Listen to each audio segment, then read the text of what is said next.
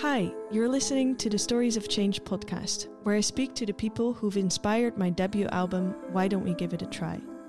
My name is Roos Meijer, and I aim to use my music to shine a light on societal topics. For this album, I spoke to eight different changemakers and I wrote songs inspired by the conversations that we've had. Today I'm talking to Zaire Krieger, someone who I feel really inspired by and who is such a multi talent that I don't know where to start when listing everything she does. Um, Zaire is a spoken word artist, a journalist, an author, and a voice actor. And we spoke back in the summer of 2020, and that conversation led to my song I Dream of a World, which was released on August 6th. Um, today we will get into the background of this song and into Zaire's story. So, Zaire, thank you so much for joining me today. Thank you for having me. Um, it feels like every time I open my social media, you are there. lately, I'm so sorry. lately, you've been everywhere. So um, it seems like it's been a couple of crazy months. Um, so, how are you? How have you been? I'm good. I'm as good as I can be. I think I, I, I know that um, I have a little bit, a bit of a peak like yeah. I'm in a peak, and that is going to drop at some point.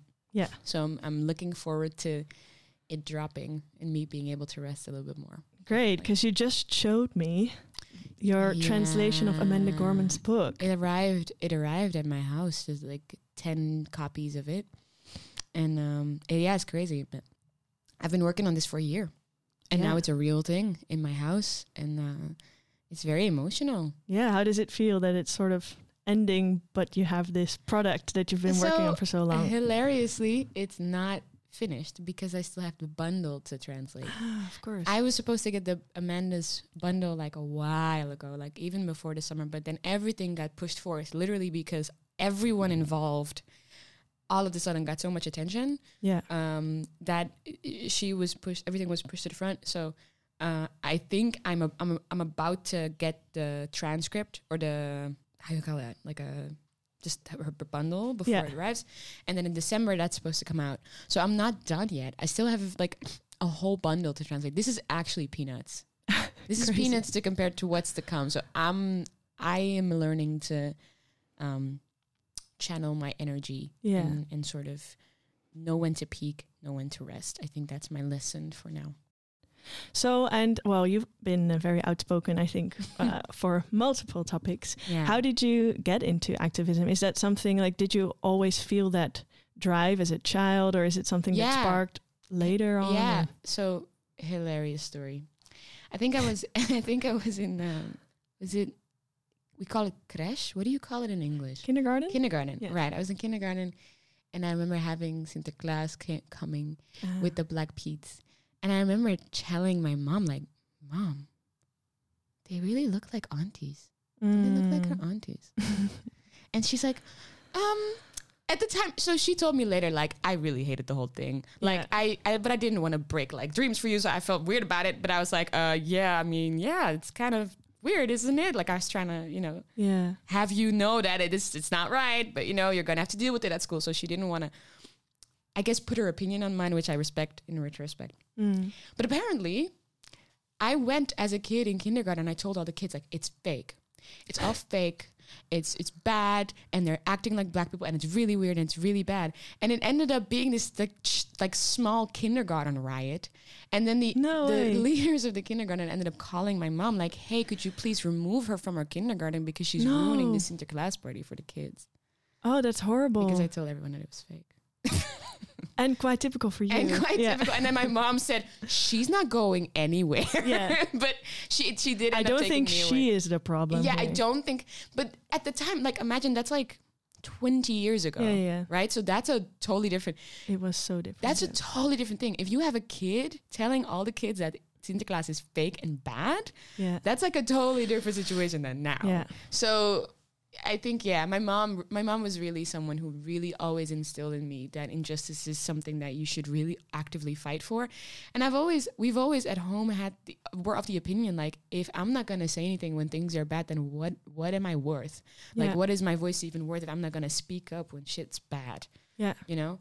And my name also. My mom gave me a name with the idea of um um she had in her mind that I was going to become someone who was going to speak up for those who did not have voices or who couldn't speak. Mm-hmm. So Yeah. What What does your name mean again? so Zaire is it's, it doesn't mean necessarily that, but it's the context. So Zaire is a used to be country. It's now Congo, um, and Zaire means something like warrior, or it could also mean river. I've heard a Ah. lot of different Yeah. variations of it, but my mom named me Zaire because I was born in 1995 when the Rwandan genocide had a spillover in the country of Zaire Mm. and the country of Zaire at the time uh, be- it became completely destabilized. And to this day, a lot of um, uh, like how you say, like metals and diamonds and coltan in our phones, like a lot of. I don't even. I forgot the the English word is oh, once again like delfstoffen, like grondstoffen, like Yeah. things. Yeah. Things. So, uh, example: the bombs on Hiroshima were made with uranium from Zaire. Mm. So Zaire is one of the richest countries when it comes to the nature and things that you can get from it. So, and it was exploited and it's still exploited to this day. And um, Yeah. That happens a lot. it is exploited and it sort of wars kept in place to be able to exploit the ground, especially. Yeah.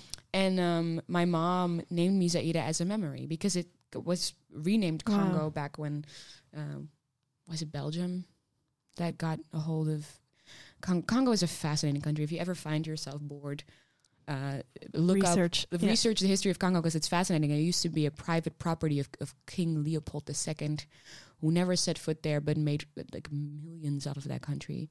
Um, and it, and it has a very interesting, fascinating history. But so she named me Zaire to commemorate Zaire Wow. Beautiful. as a as a country and as You're a owning up the name. owning up the name. And it's weird meeting people who are Congolese because they are from there. So they're Ah. like, "Why are you named after my country?" And I'm if like, you're not from there. yeah, and I'm not, I do not have any ethnical ties to the country, but it's like my mom just really loved the country and she wanted Yeah. to commemorate it, and she saw the incredible amount of exploitation that's happening. Yeah.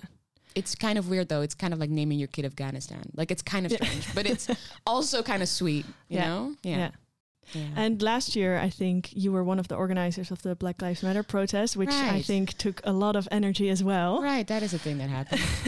Thank you for reminding me that that also happened. I also organized a demonstration. Yeah. That was that was so that was that was the m- most tiring time of my life. I think. Yeah. Yeah, by far. Because that was too. Because you're in a pandemic. Mm. You need to put like a program of speakers together. Mhm. You have the municipality to work with, who you're traumatized by because we've worked with them before.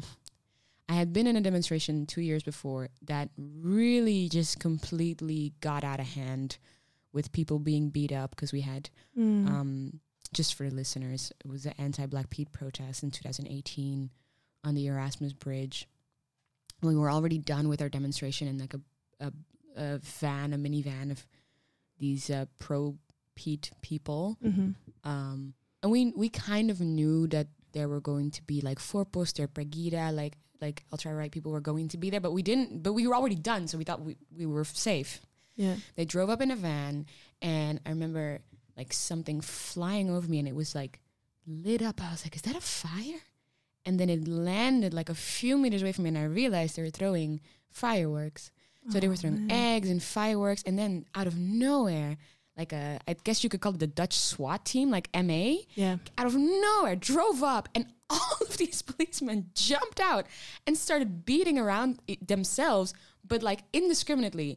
So my friend like got his lip busted open by by this police dude even though we were the, we were supposed to be protected. Mm, and then they drove a few of us to to to not to, to um, detention for I think they were in detention for a day, and so that exact spot where that happened is where we had the protest in 2020, Mm. and we were A lot of memories. a lot of and the, so this is the kind of shitty thing is we wanted to have it in a different place. Ah, we yeah. really wanted to have it in a different place because we felt like this is a really not nice place because it's on a bridge, Mhm. right? It, it's like there's cars on the side, there's water on one side. If police or like like ultra right comes, we're stuck. Yeah. So we said we wanted to do it somewhere else, and before we could even make a choice, the mayor Mhm. Aboutaleb, um, leaked the location to the press. So he went on uh, AD and said, We have given the protesters this location, so the location we had been in 2018, the Glitter Glitterbrug, hmm little bridge, the glit- Glitterplein, something like that. And so the the head of this piece said demonstration on Glitterplein on that particular. So we had literally had no choice but to do it there because by that point everyone had already thought it was there. So basically the mayor had pushed us into a corner where we couldn't go anywhere else. Mm. So now we were stuck with having to deal with techniques and sound and everything over a bridge. How do you carry sound Yeah. over a bridge? And so this was two days of just it was kind of hellish because you're realizing like wow this these people really do not want us to succeed yeah. and then you look at the Facebook event. Like we looked at the Facebook event a day before, and it said like two thousand people, and we're like, "What the fuck? like, what are we gonna do?" And and then in eventually we managed to have these um, like these giant boxes, these like sound Yeah. things Yeah. over the bridge, but they didn't want to close off the bridge. So what ended up happening is a bunch of people came to the demonstration, and then cars like. It was a mess. Yeah. But it was a mess because the municipality wasn't really trying to work with us and like basically pushed us into a location where we knew it was going to be a mess. But Yeah. eventually they did close off the bridge, uh, but you're still in the pandemic. yeah. So we had to end our demonstration 10 minutes before the final end of the program hmm simply because people just could not stay they couldn't keep distance Yeah. and the funny thing is i still sometimes find videos of people from different parts of the protest Yeah. and you could hear everything so i was very Very happy with that. very proud Sound wise, it was all sound wise fine. everything worked out yeah. I- um i have so much respect for people who organize festivals now Yeah. because it's kind of like that it was it's it's like organizing a festival hmm there's just a lot more emotion involved yeah. So you'll have like people like crying, like just Yeah. there in the front, and I'm supposed to like have all the performance go on stage, and there's like this lady crying, and it's just, and you know, luckily we didn't have any anti-protest, but that so that was 2020, yeah. and um, uh, yeah, people people didn't want to leave, so we had to go into the city to ask people to leave. Like the protest is over, we have to leave because the Mhm. municipality at some point threatened. They threatened us. They said, "Okay, if you don't stop right now." The mayor wasn't even there. He was on a phone. He was Mm. he was from a phone for someone who worked for him, who who like blew up on us. He was like, "You have to end it right now. Cut it out. Go on stage. Tell them to end it. Otherwise, we're gonna r- drive up these SWAT teams." And I look to the left and to the right, and I see them on the corner, like these these ME bushes, these little things. Yeah. And I'm instantly, I'm like, "Okay, I'm gonna just get the performance out of here." So I ended up Yeah. getting the performance like taxis for you know to get out because some of them were there in tw 2018. So yeah. I think it th- that was the only sort of moral decision to make because a lot of them, like you could see how uncomfortable they were with seeing that because they had Mhm. seen it before and it ended up so horribly. Yeah. Of course. And I just didn't want it to end the same way. And luckily, we didn't have any casualties from what I know. yeah. Um, but yeah, so that's the whole story Yeah. of how all that happened. Are you still happy you did it? I'm still happy I did it. Yeah. it was, it's like it was necessary. Yeah. Of course. And it was historical. Like it was one of the biggest protests in the history of Rot- Rotterdam. Needed that yeah. as a city needed that. Especially Rotterdam. I especially Yeah. Rotterdam. But it's also like Jesus Christ, people. Is this what it takes? Yeah. nearly, it's like nearly died trying to organize that. Yeah. Yeah, we almost called it off the same day because we were like, "Oh, can we even do this?" Yeah. Insane. I was at the one in London at the time. Oh my god, It was huge. Oh I think there were Oh 10,000 people. My god, It was magical because I felt like there were some moments where I was a bit like, hmm, this could go the wrong way. But um, it was a march, so all Hmm. through London, and there were times where everyone was just completely silent, which was so powerful, that is crazy. and other times where it was just you know chanting. Yeah. But um, yeah, it was it was also you know the middle of the pandemic, so I was really happy to see so many people What did you? Because you say it could have gone the wrong way. What do you mean when you say that? because there were like other groups of people Ah, who I yeah, thought, mm, I hope they don't do anything stupid at this point and Yeah, either shout things or you know get into fights. But in the end, at least from where I was, that didn't happen. So Yeah, it's it's it, even now I'm realizing like how traumatic those experiences can. be. exactly, yeah, yeah, yeah, yeah. it, it, luckily, luck, luckily now we're in bigger groups, right? When Yeah. we do demonstrations like this, they're bigger groups. But Yeah. when you're in smaller groups, it's like Yeah. you always have to sort of be. Yeah. Yeah, I've been at a protest which was super tiny. Like, I've been at quite some protests, Yeah. but sometimes you have, you know, at the Black Lives Matter in London, it was, I think, the biggest one I've ever seen. Yeah. But I've also been at, like, you know, especially if you're doing protests for refugees, they're not very popular. I've Right. done that in England and we were like with 40 people. So it's Yeah. also a bit of awkward. And you still have people like running by and like shouting things because they're like yeah, anti. Yeah, yeah, yeah. It's it's weird how like the when you're actually there, how awkward it is indeed, right? Yeah. Usually when it's like a small group, it's really awkward. It's really weird. People are driving by. Sometimes they stop just to look at you. And you're, just like, standing there with this sign yeah, yeah, yeah, trying to make a point. You're trying to make a point and trying to scream something, and you feel stupid, but you're like, I'm here for a cause. But Yeah, uh, exactly. it's sort of it- there's a very romanticized idea of demonstrations when they're big, but when they're small, it's a whole different thing, y'all. Definitely it's a different situation. but still very important, I think. still very i think it's yo the anti the anti-black pete movement if you actually look at it as an analysis it, it's not even 10 years old right I know. but it but it, it it it is the the it's the grandmother or mother of the BLM demonstrations in the Netherlands because it's the same organizations, right? But it, so it's not even ten years old, and it started with two people, Mm. Jeffrey Jeffrey Afriyie and Quinsy Gario, two people who were there with T-shirts Yeah. and tackled to the ground immediately, Yeah. made it made it all the way to the European Court of Human Rights.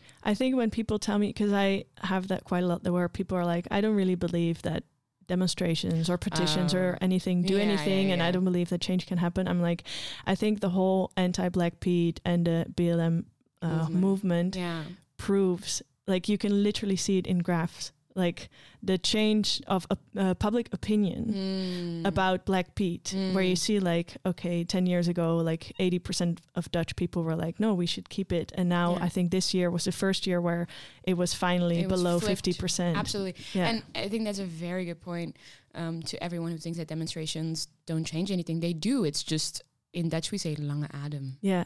Yeah. You know, it's it's it takes a long time, and you need to be able to be patient for change like that. Yeah. And you have to have people that are willing to put basically their lives on the line. exactly. Uh, But once those demonstrations get get big, they deserve their flowers. Yeah. And people like Naomi Pieter were there when it was like five people, right? Yeah. Or Mitchell Esajas were there when it's like 10 people when they were drove driven away in buses where the police was still actively trying to push down these demonstrations. And now it's like mainstream.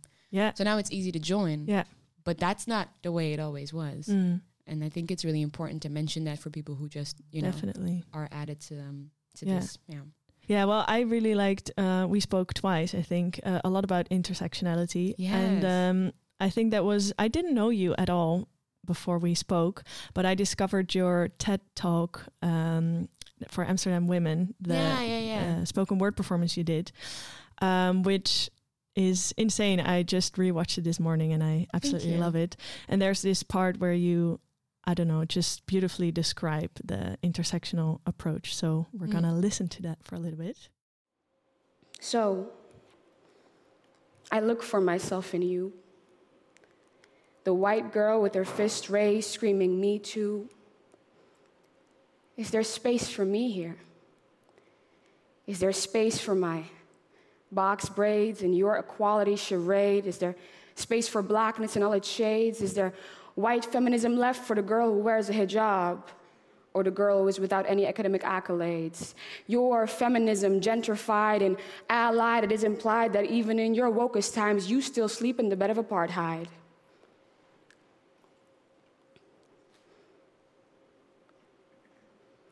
When you scream girl power, I learned you don't always necessarily mean me.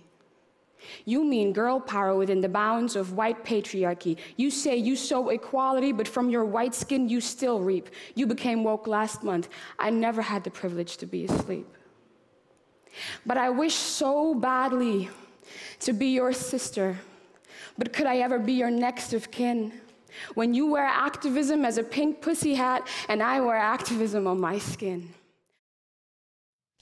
Um, so yeah, I also really believe in this intersectional approach, but I think we also spoke about how it sometimes it feels like it's easier to just pick one topic and fight for that. I, I remember this part of our conversation now. yeah, it's like it makes it, it a clearer story for other people, for yourself. I think it saves a lot of mental health issues because oh yeah. you're just not really getting into the fact that all these problems are linked. Oh yeah. Um, yeah, I think Julia in the last podcast said something like, "All forms of oppression are linked," and I was like, "Yep, They are. that's definitely it." So, how do you um, envision this, you know, uh, intersectional approach in your activism or daily life? How do you? Okay, so Do it. here's here's here. You know, I've grown a lot from our last conversation, and one of the things I've learned is that you are one human being. Yeah. and you can only do so much, and there's only Exactly. 24 hours in the day. You need to sleep. You need to breathe. Um, capitalism teaches us that we need to work and work and work, and that endless growth is possible, and it's not. Yeah. Right. So number one, don't overexert yourself trying to um, get to this standard of activism that doesn't exist and that no one can reach. That's Mhm. number one. That's something that I had to learn for myself. Number two, uh, listening. It's always important to listen to people who have a different life than yours, very basically. If someone is living from a wheelchair, that is a completely different worldview. Yeah. They look at the world and the accessibility of the world very differently. We have a bunch of people at home now that are chronically ill that cannot leave their homes because of corona. If they would catch it, they would die Yeah, right? So there's a whole lot of different people in this world, and the only way you can really be truly intersectional is by s- listening and stay listening and never, never think that you know it all. If you once you think that you know it all, you've you, you've lost the game. You've lost. It's Yeah. you're done. Like you need to you need to keep listening. I think and. Um, yeah, because you taught me the word sonder that day, and I used it in the Ah, yes, you song, it which the is song. basically what you're saying. now. basically Yeah. there we go see everything's coming together so sonder sonder is the idea the the the realization Mhm. That everybody else around you has very complex lives. Yeah. and i find that one of the most humbling and inspiring things in this world. Yeah, like imagine like koning willem alexander our king could right now be taking a giant shit.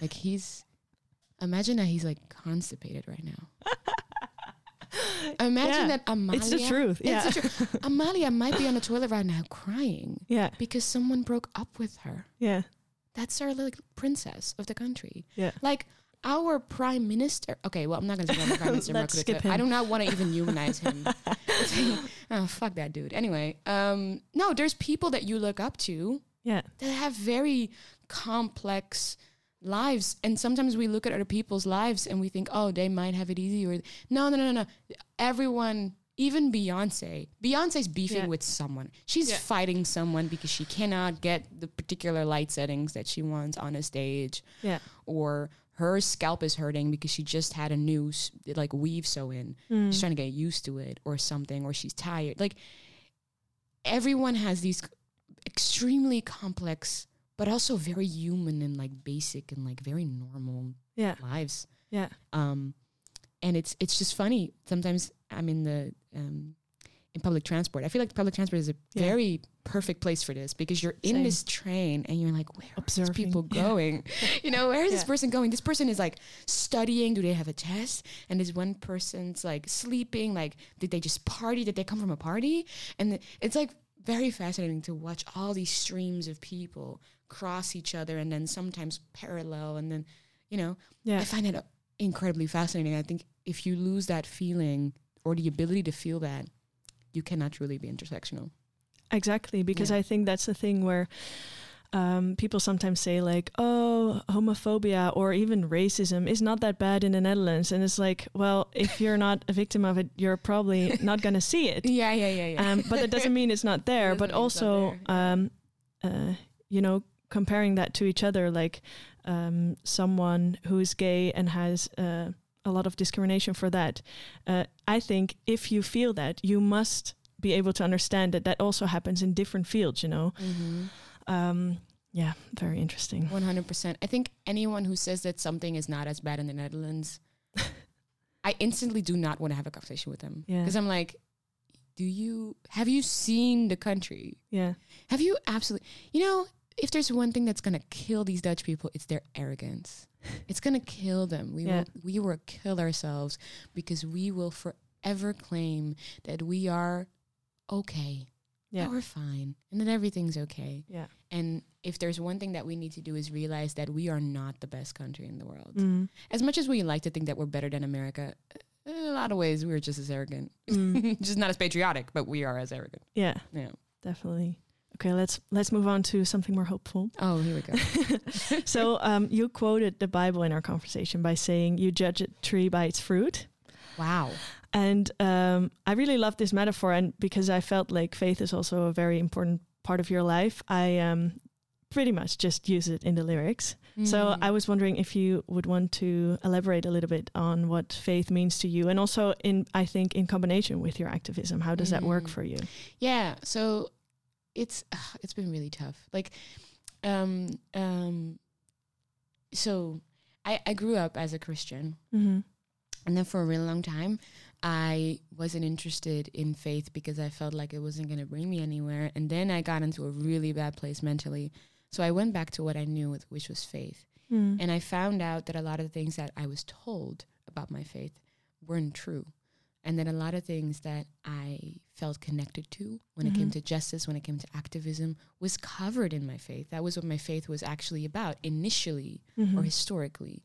And I found that a lot of those contexts, the context of um, activism in the personhood of Jesus, for example, is, is stripped away from him.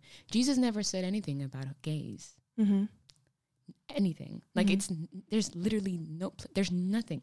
There's Yeah. even there's even a passage where there's this gay couple. It's a gay couple. Like it's this this soldier and he says I have this slave and I'm I really love him. Mhm. And like in that context, we can assume that that was a couple. Yeah. And then he says he's sick and can you please heal him? And Jesus healed him and then they go on their way. Mhm. And it's hilarious because if you read the thing, it's like, oh, he didn't say stop having gay sex or something. he just heal- healed him yeah. and then they went their way. But it's those things that that that are stripped away from the faith. Mhm. And I had to do my own research to find out that hey, well, hold up a second. Activism and justice really is the core of what this was supposed to be. Now it's institutionalized, but it Yeah. was supposed to be helping people. It was supposed to be being a voice for the voiceless. Um, so that's what my faith means to me, and I'm very passionate about that. Um, and it's hilarious because I often get invited to like Christian events, and they think that I'm gonna be like. I'm gonna be like really nice and like pray and like be Christian and stuff. And I'm like, hey, I ain't that. all of y'all are hypocrites. like all of y'all. Yeah. Yeah. Fuck all of y'all for Yeah. this, for creating this situation where people are looking at me like I'm I'm a I'm a bigot. I'm supposed to be a bigot Yeah. because I'm a Christian. When Yeah. in reality, the word homosexuality does not exist in the Bible. It was changed.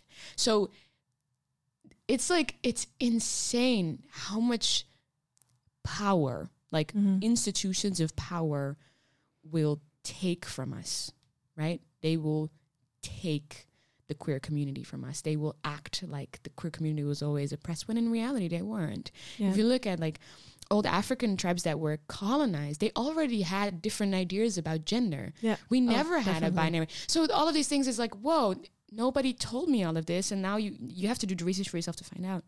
But I think, um, yeah, that's what that means to me. The the judging a tree by its fruit. I don't know in what context I said that. Once again, um, I think it's I think it's very. Um, oh, this is maybe what I meant with it. When people say I'm not racist or I'm not homophobic, it's like, okay, that's great that the roots of that tree aren't rotten. But if the fruits are rotten, I can't really do anything about it. You Yeah. know what I mean? Mhm. I had some. I You had got really American over there. Ah, you know what I mean? I'm really southern for a second. I had a, my uh, my grandfather, rest in peace, from Atlanta. Ah. Um, uh, yeah, he didn't talk like that. Maybe slightly. um, no. Uh, so I had someone tell me yesterday. I have nothing to do with the intentions of other people. like when someone says that was not my intention, like I have nothing to do with your intentions. I'm Yeah. sorry. So that situation, it's like, okay, but what are the fruits? Like I'm gonna look at your fruits. yeah. Look at you. What you say, girl? Yeah. I don't know what your intentions are, but if your fruits are rotten, I love that. yeah. I, I don't know if that's what I. I don't know, even know if I said it in that context, but I think I did. Yeah. I assume that I did. Yeah. Um, well, another quote that I really love that you shared with me, which is not your own, but from Willem de Kooning, Ah, is yeah. I have to change to stay the same, which Yeah. we actually in the end used as you have to change to stay the same. Mm-hmm. But can you elaborate a little bit on what you meant with that? Because I really love that yeah. train of thought. so it's a quote that is on the Willem de Kooning Academy? uh, Academy. It stands there in like neon letters. Mm-hmm. And so I used to always drive past it because I travel a lot in Rotterdam. And I think the quote, for me, what it means for me, the way I, in, I interpret it is that the world constantly changes, right? The world moves on. Um, Mm. We're in a pandemic now. Um, we weren't before. Um, things can move extremely quickly. You find out that a lot of people were actually oppressed and you didn't know about it. So I learned this year about people with chronic illnesses. I was like, God damn it. Didn't think of that before. I did not think about that Yeah. before. I genuinely did not even think about like what the existence of a pandemic does to their lives Mhm. and the accessibility to j- literally just like the public life. Um, and uh, so so the world changes, you find out more and you have to change to stay tolerant. Yeah. So if you want to stay a tolerant person who is um, uh, a just and who speaks up for people, I have to continuously um, reroute. If that Mm. makes sense. Yeah. Because the world Exactly. is going to reroute, and if you don't Mhm. reroute with it, you you will become how you say You're I in a different position in the whole. Yes. Yes. So it, it looks so so what was what was activist ten, 10 years ago is not activist now. Exactly. So to still yeah, be yeah. Activist totally you have agree. to change, which is Mm. a paradox. Yeah. But um But it's great. it is great. Who's the writer? I forgot that writer. He wrote this incredible theater piece genaamd Colique. It's it's I don't know. It's it's I think it's a French piece Yeah. but it's this complete theater piece and has no full sentences. It has full sentences, but like barely, and it's Mhm. all words. And it's this crazy piece. It's playing in the I think a theater youth right now, and there's this line where it goes, "The paradox always wins," Mm, and I think that's beautiful, and I think it's true. yeah. The paradox always wins. Yeah. Definitely. Yeah, I remember uh, when we had the elections in the Netherlands this year, um, there was a lot of discussion about if um, our government and the political figures got more far right or they didn't. and I think. Uh, I, I don't remember who it was, but someone told me like, well, they didn't become more radical than they were before, and I was like, well, but the world. I first of all, Mm. I don't have to agree with that. But even if if they didn't, the world changes. Like if you look at how um, political parties um, were campaigning or everything 50 years ago, uh, they couldn't do that right now and call themselves progressive. Absolutely. Still, you know, It's, and yeah, yeah, it changes with the time, so you can't really compare that. Like, that's a very good point. That's a very good point. I think that's very very apt within the context of that um, of that quote. yeah, Yeah. exactly. Well, moving on to the song. So um, yeah, for me this was a whole um, new thing. Um, as we spoke just about, it's it's crazy because I started I think one and a half year ago, so it feels like a long time ago. But the biggest thing was that I wanted to research how I could transform stories that I thought were very important to music, but I was also very focused on um, the ethical question. Um, is it my position to translate this story to music, Ah, or is it not? Mm. Um, so in the end, I decided, okay, I think to me it feels good if I only speak to non-musicians because if they are a musician themselves, they can translate it to music themselves. So it would make sense if I do it. So I wanted to have um, a Mm. complementary layer to their Mm, story. I see. Yeah. And you were sort of the only gray area here because you're an amazing spoken word artist. Yeah. So I remember that I was uh, the most nervous with you for sending the song because I was like, she knows her language. I remember. I remember where I sat on this Oh, couch really? when I listened to it, and I was like, "Oh my god, it's here!" And I listened. I was like, "Oh my god, this is so cool!" And I heard all the conversation. I was very happy with it. I don't. I don't. I don't know why you were nervous. I don't know, but like, I, I mean, yeah, we all are. We're all nervous, but it's like you were so great. yeah and i think it's it's in a way more personal than if i write about my own i don't know emotions because it feels like okay i really want you to feel happy with it and you to recognize yourself in it um, but i mean we only met twice so Right. i could be completely wrong Right. I think I think the song when I listen to it, it truly is what I think, but it is your interpretation of it. exactly So it, the so lyrically, it did really really capture a conversation. yeah But it's your musical interpretation, Exactly. which is really really cool. I yeah because i remember with another song i actually in the beginning was trying to uh, i spoke to this woman and i was trying to incorporate her atmosphere in the music but then i felt really disconnected with it because i felt like the music isn't me anymore so that's exactly Mm. yeah I, That's hard to do, eh? yeah Yeah, yeah, yeah. Yeah, no, personally I'm not I'm I I, I think maybe I'm I'm a pretty easy person also. yeah And I love I love hearing stuff like that. So Yeah. for me it's like I'm not I'm not a very much a purist on that level. yeah Like I'm not gonna be like, I don't like no. Yeah. Especially especially when I know that it's authentic. When Yeah. things feel authentic to Exactly. me, I'm never gonna be unhappy Yeah. because it felt authentic to our conversation and to you as a musical artist. And I really wouldn't like it if you had a piece that you felt like wasn't you but was me. Yeah. That would be weird. exactly Right? Because it's Yeah. like you said, you are a complementary layer or role in that context. Yeah. So it should be your most musical interpretation. yeah Yeah, no, I was very honored to be able to have a song made about my story. That's like fucking crazy. Great. well, I have one quote that I wanted to share with you. That is your quote that you probably don't remember from our conversation. Oh God. Um, so you said, if art doesn't serve to wake people from their sleep and address certain themes, then it subconsciously maintains a certain status quo. Oh yes. Even if your music doesn't say anything about politics, it is still political because staying silent is a choice as well. And as an artist, you are privileged to avoid certain topics, and that is political as well. And to me, music then serves more like an entertainment or even as a form of escapism. And I was interested because people change. Uh, yeah.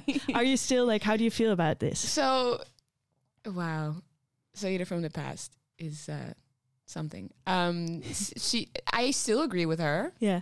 To an extent. I'm not as tough on it as I am now, Mm-hmm. um, because I feel like in the past month, I have been constantly asked about how I feel about all these big topics. Yeah. Right, and that's very. I'm very honored to do that. The problem is that sometimes I'm at a party and I just want to take this vodka shot. You know what I mean? Exactly. And then people Yeah, come yeah. up to me and they're like, "Oh my god, how do you feel about this?" And I'm like, "I'm at a party, you know, Not right now, girl. I'm at a birthday party." Yeah. And I think I think music and entertainment can absolutely um, be just nice yeah. and beautiful. Yeah. And I think I've changed. I, I'm, I still feel the same way as what she said in the past that it is a political choice to be able to completely be devoid of political messaging. Mm-hmm. I think that is a political. It can absolutely is a privilege if you can, but there's also black artists and people who are like of marginalized groups that make music that very consciously actually keep it out of their music and say this part, Yeah.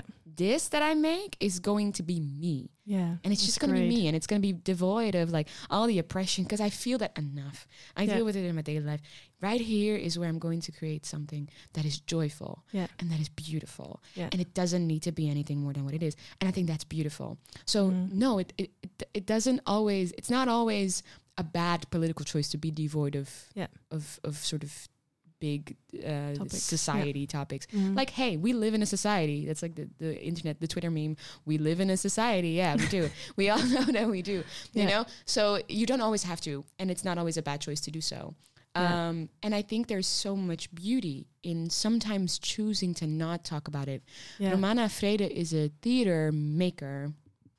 She makes incredible things. yeah. And she has this quote. I don't even know if it's a public quote. I think she just told a friend of mine this, so I'm, I'm, I'll be outing her. But she says, um, "So if I'm gonna fight against racism, and I'm not gonna allow my uh, like, why do I fight against racism if I'm not gonna feel joy? Like, why do I fight against racism for my for my kids to feel joy, to feel to live full lives, to to go to parties and and and, and meet people and, and have these incredible lives? Like, why would I fight against racism every day and not allow myself and the people around me to to feel that? Yeah.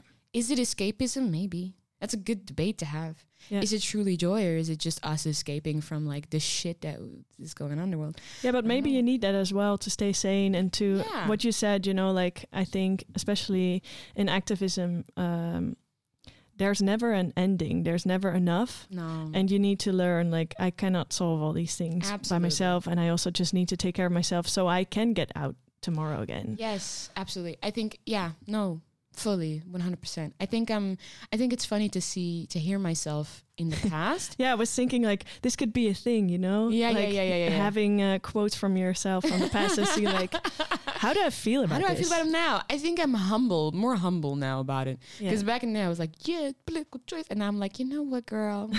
some of us just like to listen to some smooth jazz sometimes, and that's also cool.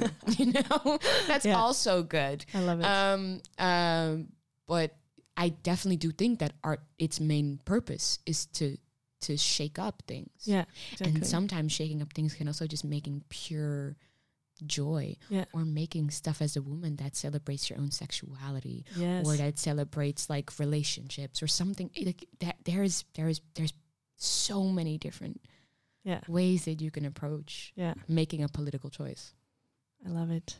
All right, okay, we're gonna go to the final thing.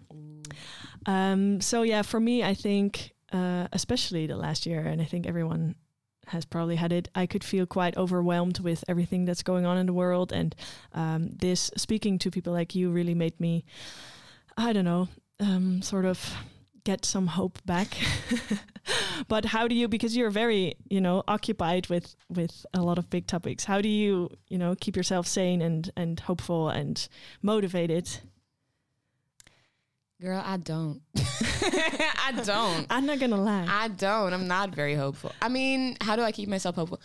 The same way you do, speaking to people. I was at a I was at a Read My World festival yesterday, and all of a sudden, all these people popped up, like all these speakers and people that I hadn't seen for a year because of the pandemic, and I was like, oh my god, I needed this. yeah. And it was this talk about self care, and um, um, I forgot her name, but she's a PhD candidate at this, I think UVA, and she does this PhD about like collective care. Mm. And she said, um, there's work in psychology and psychotherapy which shows that some of the traumas that we deal with, we can only heal from when we connect with other people.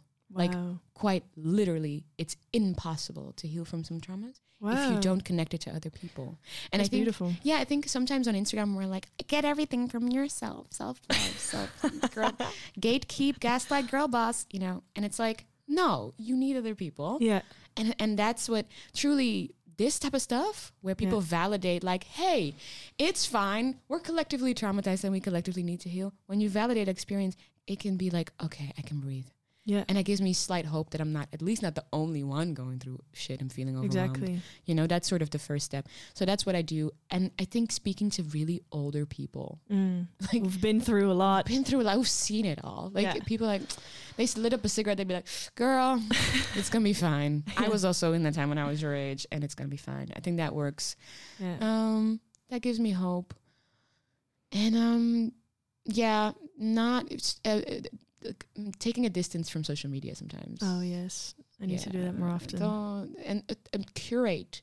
Curate your social media Yeah. the same way you would curate your bookshelf Yeah. and every single thing that you take in Yeah. and like the way you curate your friend group. You would Yeah. not keep a friend around if they were abusive. Don't keep um, accounts around Yeah. when they just make you upset. Yeah. Follow like I follow Diet Prada Yeah. and Saint Hoax on Twitter on uh, Instagram, and they're great because they are political, but they're also really funny. Oh yeah. Yeah. yeah. So it's like on that intersection of like hilarious memes, but also political. Yeah. So it's like Oh, it's not abuse. It's not abusive because it's funny. I can laugh about it yeah. but it still gives me sort of information. So that's I try to curate my Yeah. social media also. Great. Yeah. Well, thank you so much for today. Thank you. I'll list all your details uh, in the show notes so everybody can find you. Yes. And uh, well, thank you so much. Thank you.